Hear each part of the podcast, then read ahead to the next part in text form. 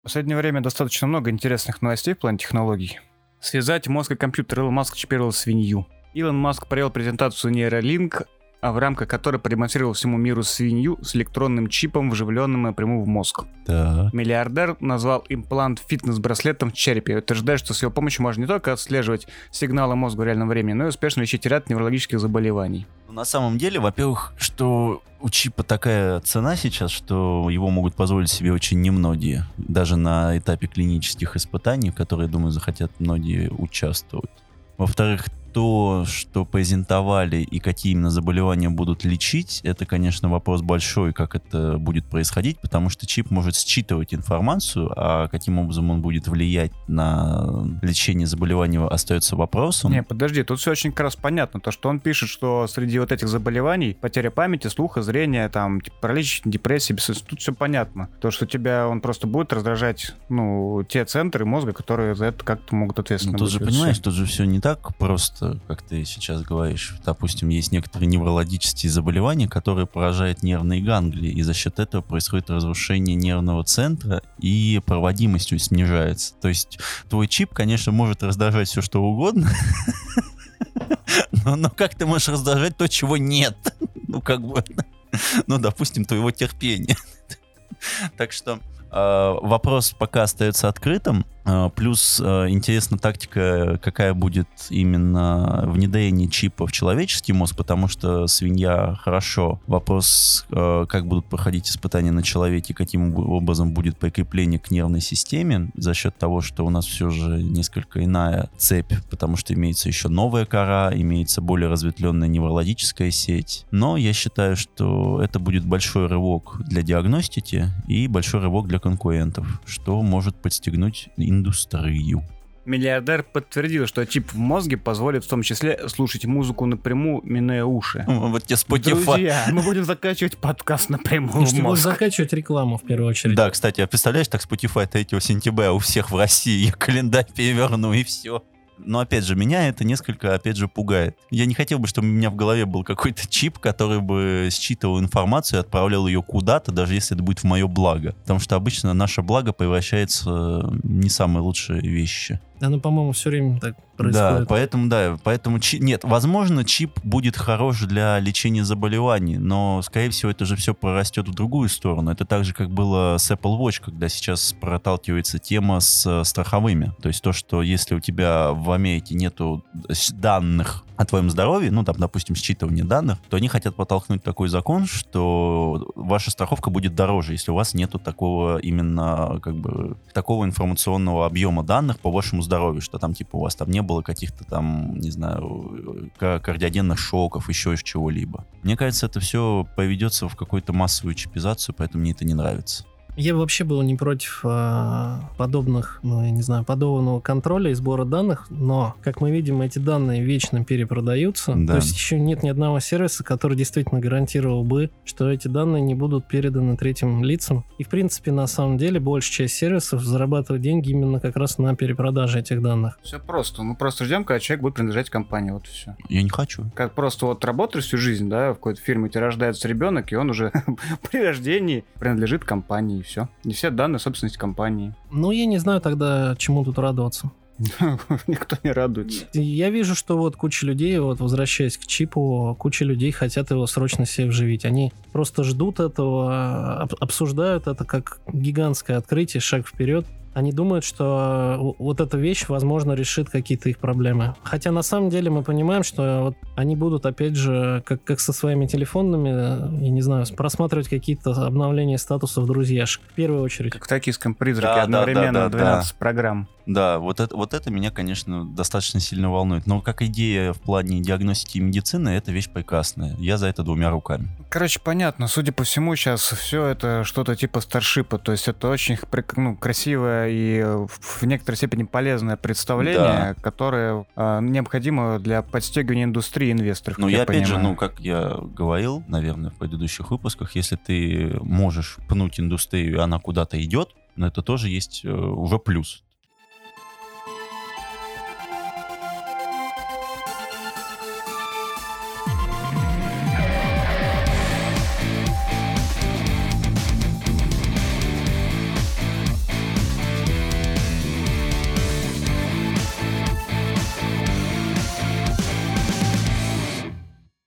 Привет, друзья. Сегодня мы записываем 19 выпуск подкаста «Плотные бонвиваны».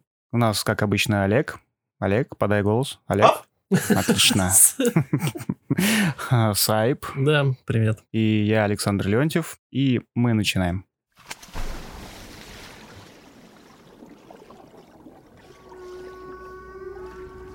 И сегодня мы поговорим про книгу «Наблюдая за китами». Александр. Это будет не фантастика. Да, это будет вообще не фантастика. Она даже под, художеств... под художественную литературу еле-еле-еле выползает. Замечательно написано. И Александр расскажет нам, почему ему это так понравилось. Но сейчас он, правда, пытается найти текст. Э, наше издательство Альпина Nonfiction русская, взяла на себя смелость издать, э, ну, я бы сказал, что это серия книг разных авторов, ну, научно-популярной литературы про животных. Про животных. Про животных, да. Это очень здорово, потому что подобной литературы я давно не видел. Ну, наверное, со времен, э, когда зачитывался Джеральда Дарреллом про экспедиции. Вот. И сейчас мы прочитали книгу Ника Пайнсона «Наблюдая за китами». Прошлое, настоящее и будущее загадочных гигантов. Так она называется. Очень с красивой обложкой. И книга очень-очень понравилась. Первое, что можно сказать, что автор, он э, реально действующий палеонтолог, морской биолог и, ну, там, хранитель или смотритель, я не знаю, как это правильно называется в Штатах, э, Смитсоновского института. Там, ну, есть отдел морских млекопитающих, он там занимается добычей, сортировкой, изучением всех костей, соответственно, этих гигантских млекопитающих. Книга очень хороша тем, что он описывает э, все с точки зрения именно палеонтологии. То есть это не просто книга про то, как, э, где какие киты водятся и какие они красивые и величественные создания, он описывает реальные командировки, поиски костей, восстановление по этим костям некоторых, э, ну, некоторых хронологии прошлого планеты и как, э, что на, как все это друг на друга влияло. Причем зачастую, то есть в ретроспективе кажется, что это все достаточно логично, но мы никто об этом не задумываемся. То есть там э, был раздел про трофические цепи, например, ну, то, кого жрет в пирамиде, э, ну, там, охотник, жертва, хищник, там вот это все. Понятно, да, что киты там усатые, зубатые жрут планктон там и вот это все. Э, зубатые киты жрут там каких-то других. Ну, там касатки жрут почти всех, там, начиная от рыб, заканчивая там тюленями и прочее. Так. Э, и с изменением климата бывает так, что часть трофической цепи просто уходит, ну, в силу вымирания, либо в силу того, что меняется географическое расположение. То есть, по сути, ты сейчас своей очень длинной речью пытаешься сказать, что у каждой профессии есть свои особенности. Ну, я рассказываю про книгу. Ты можешь просто сказать, что а, там есть несколько этапов в книжке. Первый — это рассказ вообще про китов, как бы, что это такое, то есть, ну, что они себя представляют как млекопитающие, почему они так интересны для науки, то есть, потому что у них очень, ну, во-первых, они одни из самых больших э, существ в нашем мире, во-вторых, то, что есть так исторически сложилось, что они выходили так на поверхность, посмотрели на все это и сказали, пойду-ка я обратно в воду, мне там нравится. В-третьих, это очень исслед... интересные исследования, которые крайне необычны, опять же, вследствие размеров и того факта, что э, многие части тела, они недолговечны, то есть мало того, что ты должен найти э, тушку, так ты еще должен э, сделать быстро и ну, сделать быстро препарацию, хотел сказать. Препарирование. Да. Ну, я, кстати, не знаю, как это склоняется, ладно. Сделать быстро препарирование. Есть замечательная часть в книжке, которая рассказывает о том, как исследовать возраст кита, и это было сделано там через несколько десятилетий, то есть провели аналогию неврологического гребешка, который находится в челюстях, но для того, чтобы определить его, необходимо сделать препарирование в течение двух часов с момента смерти кита. И поэтому автор там вместе со своей научной командой на китобое там в течение нескольких месяцев они выяснили этого кита, там только загарпунили одного, они прям сразу с ножом подбегают, начинают вырезать этот гребешок и сразу же определяют его ДНК. То есть прям там настолько все это было быстро, быстро и в то же самое время профессионально. То есть в течение нескольких месяцев все ради там 10 минут, и они могли сделать там несколько статей на этом. Это, кстати, очень показательно, насколько мы мало вообще знаем об этих существах, потому что вот тот отрезок истории, который ты рассказываешь, ну, он был сделан на самом деле не так давно. Там... И потом совершенно случайно, потому да. что они там, они открыли пасть, так говорят, так, пасть, а это что такое? А это какая-то фигня, мусор. Обычно это все выкидывали. А тут такой, хм, это оказывается что-то связано с неврологией. Так что, в принципе, китов вот так э, подробно, наверное, никто не изучал до последнего времени. Да, и это, мне кажется, одна из лучших именно компоновок. То есть вы можете найти достаточно много различных фильмов про китов и подводный мир и так далее. Но там это все рассказывается, что океан, гладь, рыба, морской гребешок, как это все прекрасно, когда оно плавает. Ну, то есть именно конкретики вам не дадут. А вот книга эта, она конкретно. То есть вам рассказывает именно про отдельные виды. Ну, то есть отдельные виды самих э, китов. Я бы хотел сейчас зачитать небольшой отрывок как раз от... Э, Вставай на стульчик, мы готовы. На хрусталик глаза почти каждого позвоночного животного состоит из белков, химическая структура которых в течение жизни изменяется с постоянной известной скоростью в ходе процесса, называемого рацимизацией клетках других частей тела эти белки заменяются, тем самым как бы обнуляя биологические часы, но белки в хрусталике не связаны с основным циклом кровообращения и остаются там с самого рождения. Поэтому хрусталик — это отличный биологический хронометр, но только если вы доберетесь до него прежде, чем он разложится. Это, к слову, о том, вот то, что ты рассказывал, что в момент ловли китов есть очень короткий промежуток времени, когда мы можем добраться до определенных, как сказать, органов, я не знаю, и э, которые несут в себе ну, некий показатель того же возраста, либо химических процессов которые... И с другой стороны, также в книжке показано развитие технологий. То есть, ну, мы там рассказываем про то, что у нас имеется чип, там рассказываем про то, что у нас появляются новые технологии. А в частности, с титами появилось э, достаточно новое ответвление. Это 3D-моделирование. То есть э, были сконструированы специальные аппараты, которые мы э, смогли отсмоделировать, наконец-то, всего кита. Ну, потому что вследствие размера ты не можешь отмоделировать его там как э, тигра. Потому что, ну, там тигр, он там совсем маленький по сравнению с китом. А у этого, то есть ты должен это делать кусками. То есть одного кита а, они обрабатывали в течение трех месяцев, то есть полностью его оцифровывали. Но затем с помощью этой технологии они смогли воссоздать э, точную копию, которая сейчас хранится в музее, если не ошибаюсь, Лондона. Копия может быть. Но основные в Смитсоновском хранятся. Да, ну копии же они сделали специально для того, mm-hmm. чтобы воссоздать полностью движение, и потом они могли визуализировать его, сделать 3D-модельку и понять, как что работает. Ну, это хорошая часть, да, которая как раз технологическая. Да, технологическая часть тоже отлично рассказана, поэтому здесь имеется и стык э, и палеонтологии, и вообще рассказов о животных, то есть отлично рассказана биология. Но надо понимать, что книга, она все же уже не художественная литература, то есть читать ее будет все же сложновато, потому что там рассказывается про гистологию, про морфологию, там рассказывается про биологию и генетику, э, достаточно много э, сложных терминов, то есть это надо читать все же немного подготовленным, но язык хороший. То есть это такой мощный науч-поп, я бы даже, можно сказать, я позволю так его. себе не согласиться, потому что в сравнении с другими книгами на схожую тематику, э, эта книга очень простая, но ее очень легко читать и увлекательно. Если вы, например, захотите более хардкорную чтиво, вы можете почитать э, величайшую книгу Ивана Ефремова, которая называется «Дорога ветров». Это его заметки из пустыни Гоби, там тоже были поиски кости динозавров, правда, не китов. Вот там реально чуть ли не в каждом предложении приходится смотреть э, те или иные обозначения геологических терминов, там что такое фасы, что там типа какие-то, э, господи, я же забыл, как там называется-то, элювиальные... Э, элю... Альвеолярные, может быть? Нет, нет, нет, элювиальные э, фации. То есть такие термины, которые, наверное, понятны э, любому студенту геофака там, но а, прочим людям их приходится, конечно, изучать дополнительно. Вот в книге Ника Пенсона их э, не так много. То есть там есть действительно э, достаточно много терминов биологических каких-то, но они, как правило, ну, либо объясняются сразу, либо, ну, либо это понятно из контекста их значения. Mm-hmm. Ну, ну, у меня, во всяком случае, проблем не было а, с этим. Ну, понятно. Ну, да, ты, ты, ты отличный пример среднего обывателя, согласен. Мне понравилось, э, как это сказать-то, некое введение в книге, которое показывает нам, насколько наши отношения к китам необычные. Э, на золотой пластинке Voyager, который вроде как в 77 году был запущен, э, было много разной информации, причем там была запись китовой песни, но она при этом лежала не в разделе со звуками природы, не с музыкой народов мира, а с приветствиями на разных языках, что показательно. И э, в книге очень хорошо описано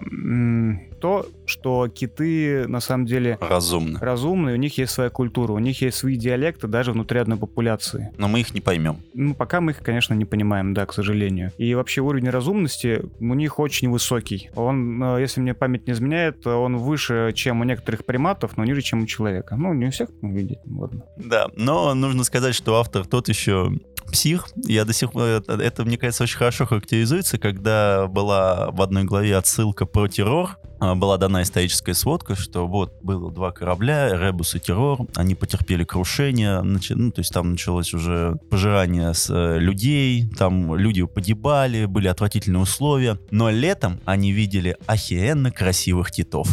Я такой, молодец. Оно того стоило. Да, оно того стоило, да. Ну, можно было бы и сожрать своего кока за куку. Так и обычному читателю зачем стоит читать эту книгу, кроме общей информации о китах? Не зачем. Ну, то есть, если ты хочешь Ну, там, прочитать... может быть, там есть какие-то супер, э, супер Слушай, знания. э, я считаю то, что вот такие книги, они очень полезны в качестве э, ну, твоего кругозора. Потому что то, что говорил Олег, вещи на стыке науки ну, и технологии, они очень полезны, полезно их знать, ну, чтобы ориентироваться в современном мире. Нет, на самом деле, ну, как бы я так, я всегда считаю, что чтение это такое хобби. Ты мало что можешь э, взять там из художественной литературы для себя. Ну, и, знаешь, с учетом количества книг, надо какие-то приоритеты делать, поэтому ты думаешь в первую очередь, а Да. зачем мне вообще это читать? Но на самом деле про китов э, книга, не, ну, не знаю, необходима или нет. Во-первых, если тебе нравится вообще животный мир, то есть если тебе нравится читать там про, или там ты выписываешь себе National Geographic, это будет вообще замечательно. Если тебя интересует эта фауна. И, во-вторых, это отличный науч-поп про подводный э, мир, поэтому почему бы и нет? Мне нравится то, что эта книга написана очень хорошим, сочным языком, и видно, что автор, он реально фанатик. То есть это не просто какой-то, ну, кабинетный э, там бумагоморатель, да, а он реально рассказывает, как он там с каким-то другом, с которым пил пиво, и который постоянно их заводил куда-то э, в жопы мира,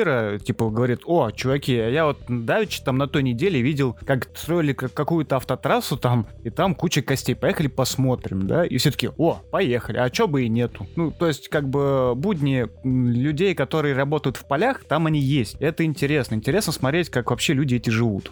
Мне больше, наверное, даже вот это было интересно. То есть я, конечно, очень люблю китов, но мне очень было интересно, как работают, ну, современные палеонтологи, потому что мое впечатление о палеонтологии было где-то на уровне парка юрского периода, да. Вот, поэтому я бы рекомендовал эту книгу, в принципе, э, всем, кто так или иначе э, хочет приобщиться к животному миру и, в частности, к палеонтологам. Она, благо, написана хорошо и небольшого объема. Кстати говоря, очень хорошо издана, мне очень понравилось.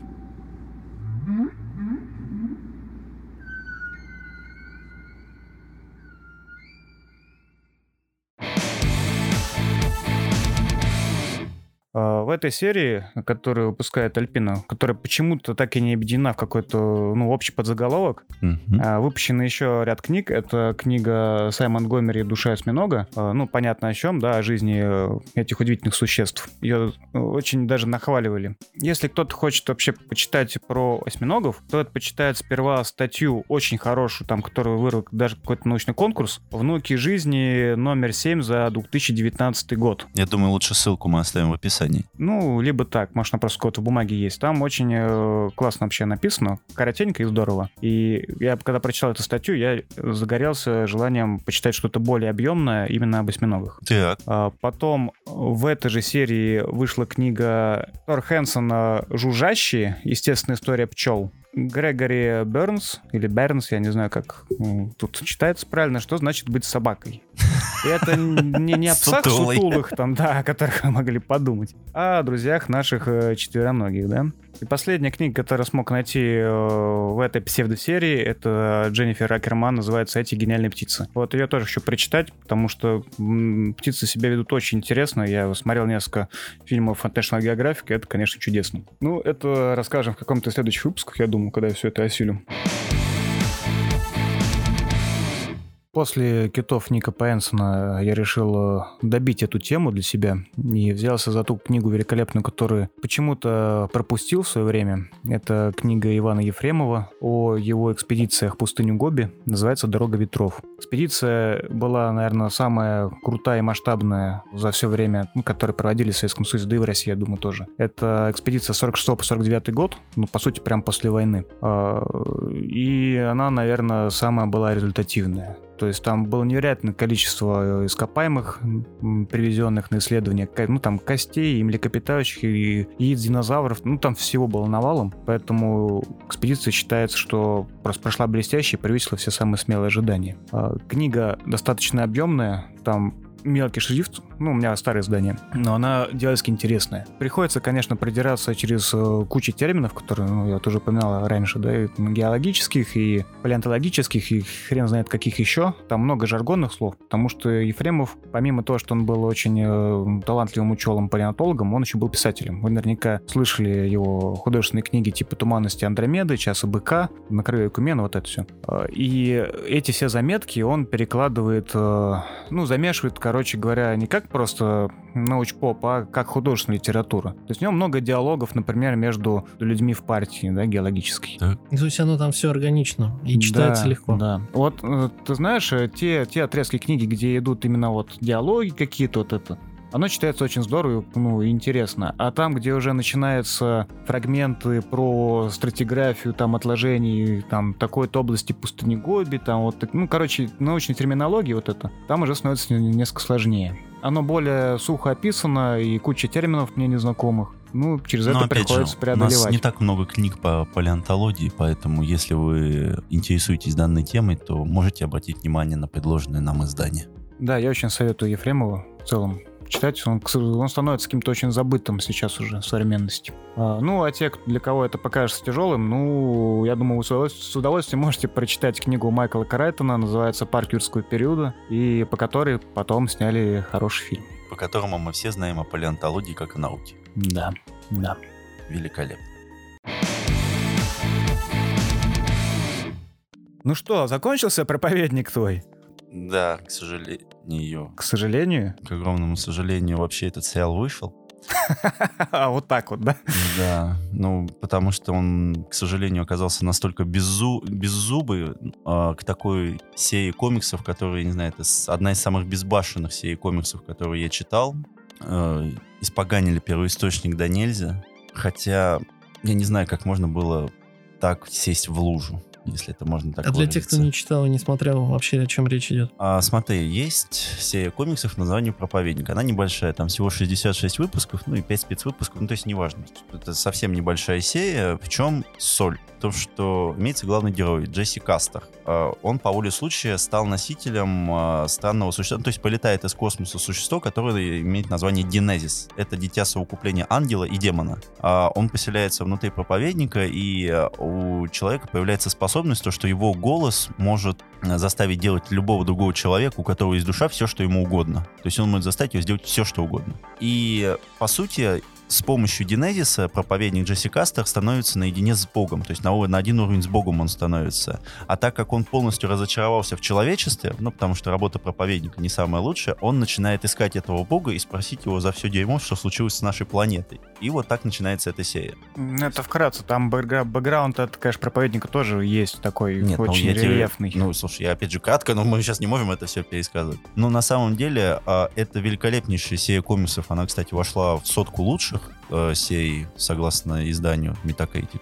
И она вот очень... Ну, потому что созда... э, вообще сценарист этой арки тот же самый, что и создал... Гартеннис. Гартеннис Стива Даллан, да. Они же создали Константина Хеллблейзер, и это чувствуется. По сути, сама вся серия, она собрала вот всю грязь человечества, вот все там пороки, гайхи, которые у нас есть, а, и выливает это все на человека, у которого имеется еще частичка добра, вот тот же самый проповедник. А еще The Boys он тоже делал. В общем, э, ребята все знакомые. Э, сама арка великолепная. На русский язык она не переведена, есть только неофициальные переводы, поэтому пока что мы ожидаем, если сейчас стрельнет Hellblazer, может быть, нам еще и проповедника добавят. Но там прекрасные персонажи, то есть там ему в компанию подходит этому проповеднику вампир, которому 200 лет и который устал от жизни, он кукует, бухает, колется, ему вообще в кайф. Ну, вы знаете, такой типа Спайдер Иерусалим, только ирландец.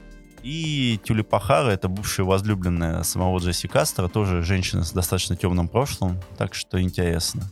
Ну и на самом деле очень много интересных фишек, связанных с тем, что вот этот генезис, он вроде бы всесильный, но на самом деле то есть всегда есть нюанс. То есть, допустим, он не действует на глухих, потому что они не могут слышать голос. Он не действует на другие э, языковые группы. То есть, ну, так как Джесси Кастер хоть и проповедник, но идиот, он знает только один язык. И поэтому там талибы без проблем его могут замочить. Ну и также там то, что если у кого-то нет души, то он тоже на него не воздействует. Ну, вот это, кстати, насчет души, по-моему, в комиксе не было. Я вот не помню сейчас. А он же покровитель убийц еще не мог э, сначала заарканить. Может быть. Комиксе это, в сериале это более ярко выражено было, Да. вся эта эпопея. Так, ну а если комикс такой отличный, то что испорчено сериалом? Сериалом испорчено, к сожалению, все. Понимаешь, дело в том, что все начиналось, ну вот именно сам комикс начинался очень кроваво. То есть он вообще рассказывает о том, что человек полностью разочаровался в Элиде, пишет, ну то есть он ненавидит церковь, ненавидит людей, ненавидит всех. Они отвечают ему тем, что они вот ему просто вот на голову вот наваливают дерьма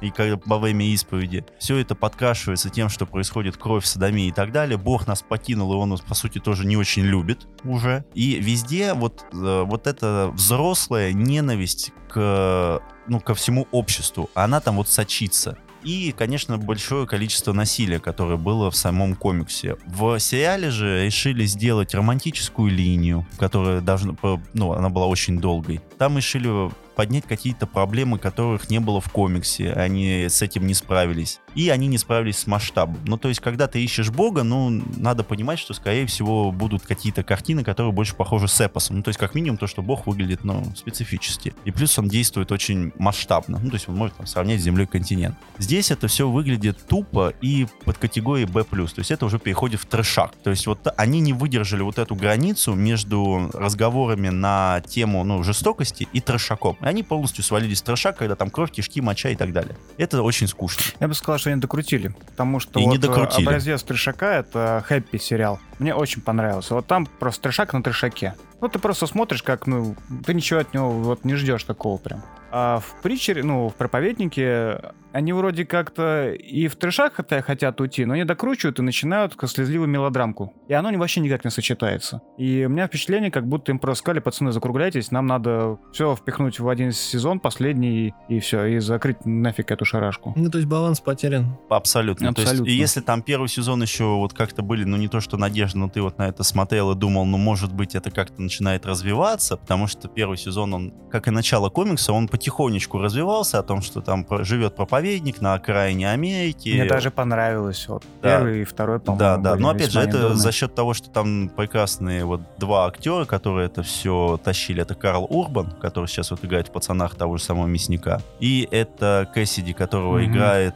Аарон Пол. Я не помню. Не, не Аарон Пол. Но выглядит он как реально Да, вот, вампир, да, это- наркоман. Да, вампир. на- Вот а, есть вот два персонажа, которые Три, пытаются... три, еще этот лысый главный. А, ну да, но по Да, сути... Там есть стиль, там вот реально есть стиль, ну, по крайней мере, в первых сезонах. Вот эти белые костюмы целиком. Да, вот. Там, ну вот, вот, то есть, по сути, ну там на двух персонажах в первом сезоне, и когда вот появляется третий, это тоже достаточно забавно. То есть, ну смотреть четыре сезона ради трех персонажей нет. Единственное, что они хорошо натренировались на проповеднике, и сейчас пацанов они прям фигачат достаточно хорошо. В общем, Притчера я бы, конечно, рекомендовал прочтению, хотя я тут столкнулся с тем, то, что некоторые мои друзья, а, привет тебе, ты сам знаешь, каком я, сказал, что Притчер это вообще не его, и читать он это не хочет, не будет, и его не заставляйте. И не понимает, что от него так все прутся. Ну, мне тут сложно что сказать, ну, не нравится, не Да, читай. не нравится, не читать. Но мне прям очень-очень зашло. Я даже перечитывал пару раз ну, определенные выпуски. Там, по-моему, в основных выпусках 60 всего. 66. 66 это плюс спешилы. Нет.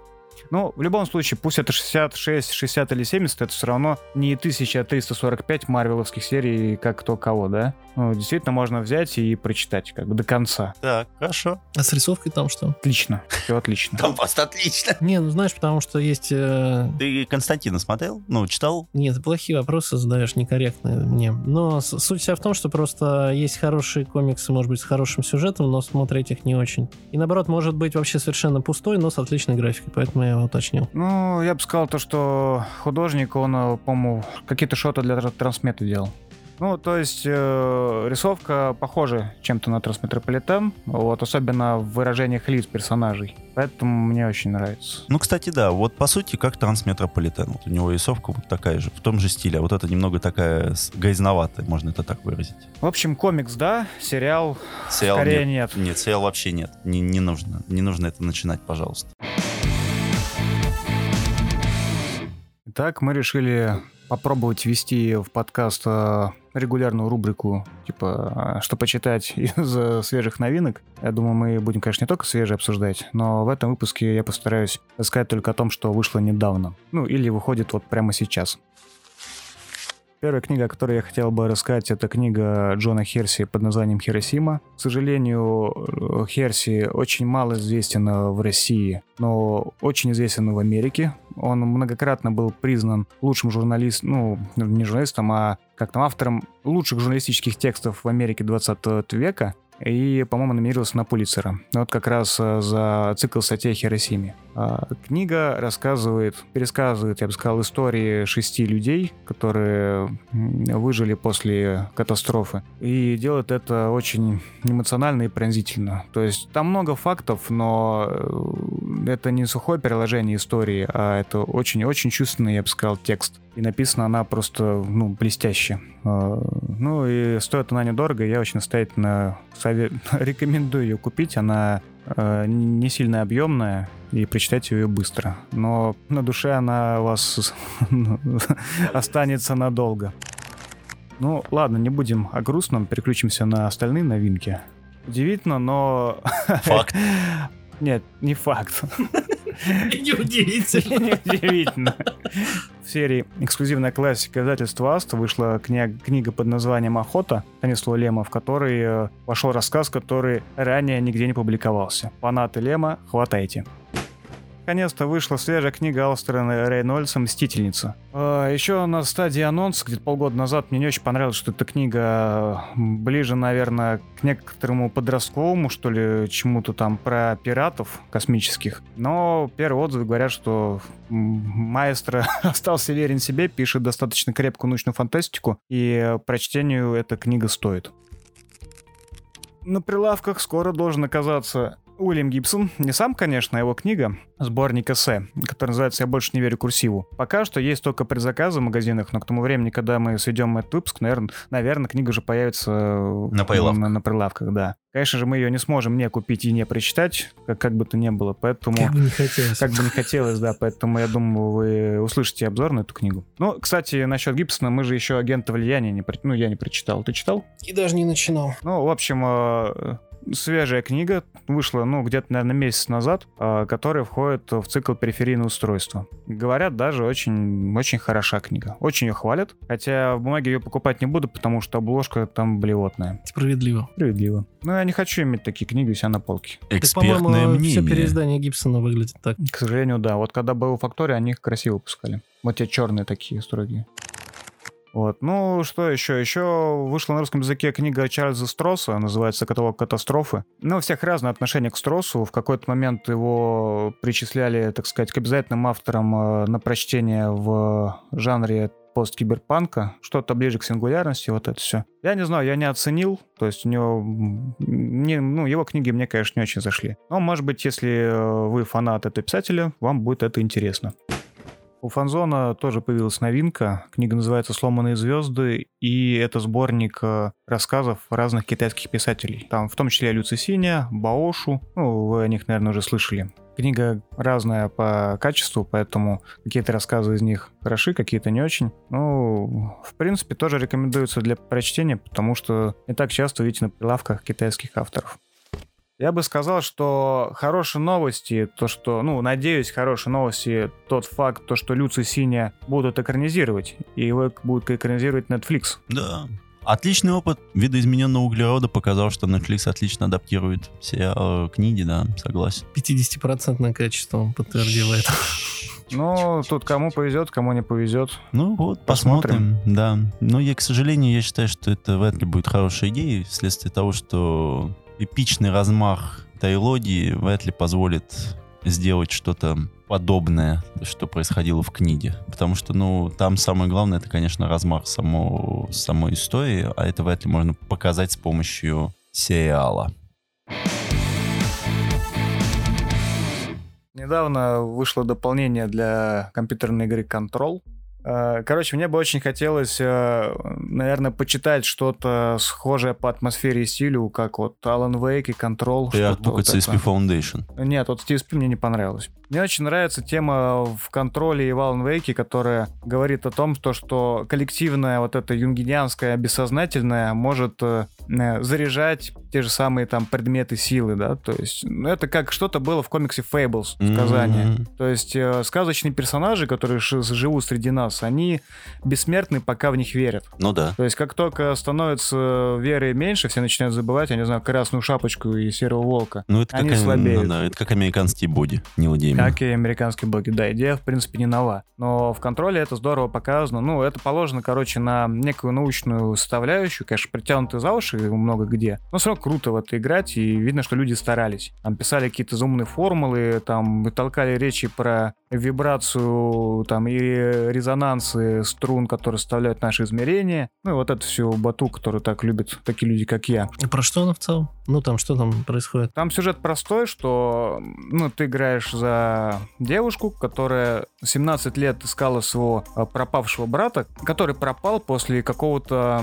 ну загадочного инцидента там у них в городе. И туда приехало бюро контроля, все зачистило, забрала брата и растворилась. И она 17 лет искала хотя бы вот это бюро контроля здания. Игра начинается с того, что она его находит. Ну, она находит это большое здание, а, ну и там по ходу игры просто, ну, уже начинается рассказываться о прошлом и будущем, и, ну, и строится некоторый сюжет повествования. Ну, я очень достаточно мало еще играл, а, но уже достаточно, чтобы составить мнение, что мне нравится этот сеттинг. Ну и из того, что я пока вынес из игры, я понял, что ну, в мире происходят э, некоторые аномальные события, такие же вот, как э, что-то вроде того, как было в игре Alan Wake, если ты играл. Нет, на самом деле, ну это такой, ну, такая игра о том, что вот собрали вот все городские легенды и мифы, ну там, что типа есть, э, не знаю, нож, который дает тебе чувство всемо, там, всемогущества, что есть какие-то твари, там, не знаю, подземные черви, которые э, реально там достигают сотни метров, там и могут там жрать э, все, что угодно, и камень и так далее, и все их, их собирают под одну гайбенку, чтобы их как-то контролировать. То есть, типа, это зона 51 такая. И вот ты туда попадаешь, в эту зону 51, и у тебя оказываются паранормальные способности тоже,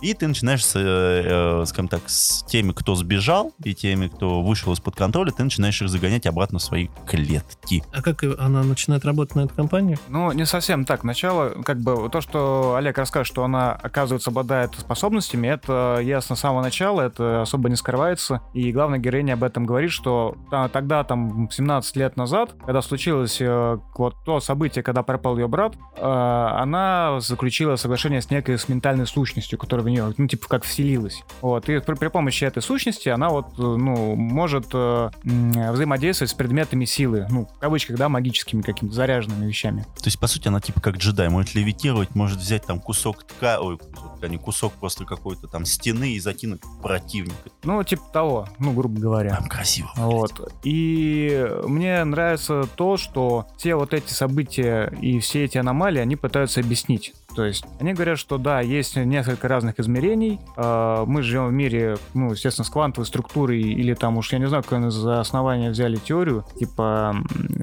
теорию струн с вибрацией, то есть раз, каждое измерение вибрирует своей там частотой, иногда они соприкасаются или входят в резонанс, возникают точки локального искривления, там, где одно измерение проникает в другое. Ну и дополнительно ко всему этому, возможно, а, наши ментальные способности, когда они становятся коллективными, тоже обладают некоторой, не знаю, заряжающей силой и могут э, какие-то вещи заставлять вибрировать по-особенному и, ну, впитывать в себя некоторые сверхспособности, скажем так, я не знаю, обилки, да? Вот как я сейчас понимаю, играя в эту игру. А, ну, и мне нравится вот это, то, что вот в этом в бюро люди действительно пытаются, и, ну, это изучать. Это, знаешь, как читаешь Стругацких, там, вот понедельник начинается субботу с вот этим ничего, где там демон Максвелла, да, крутится в печке. А, и тут что-то типа того что там есть э, такие мелкие штришки, например, там устаревшая техника какая-то. Э, и ты думаешь, блин, ну на дворе какой год, а у них, блин, Pentium 166, да, стоит с этим,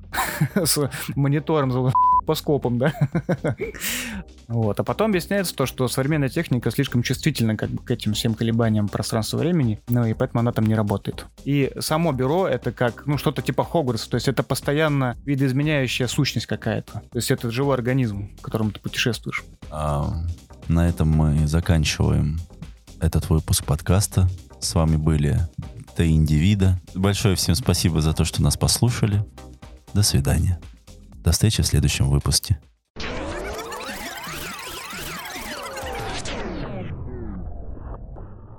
Че, вырубаем? Да, да, подожди, да, на всякий случай еще раз прощание запишем, альтернативное.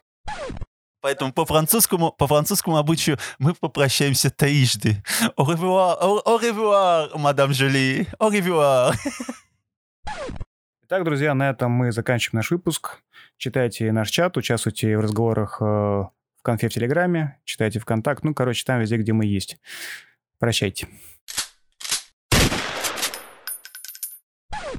Ну давай ты попрощаешься. Я не буду прощаться. Почему? Я не хочу убираться.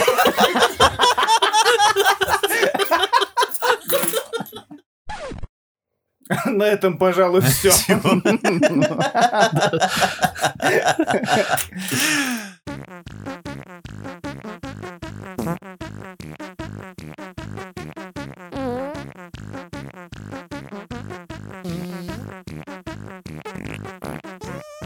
Thank you.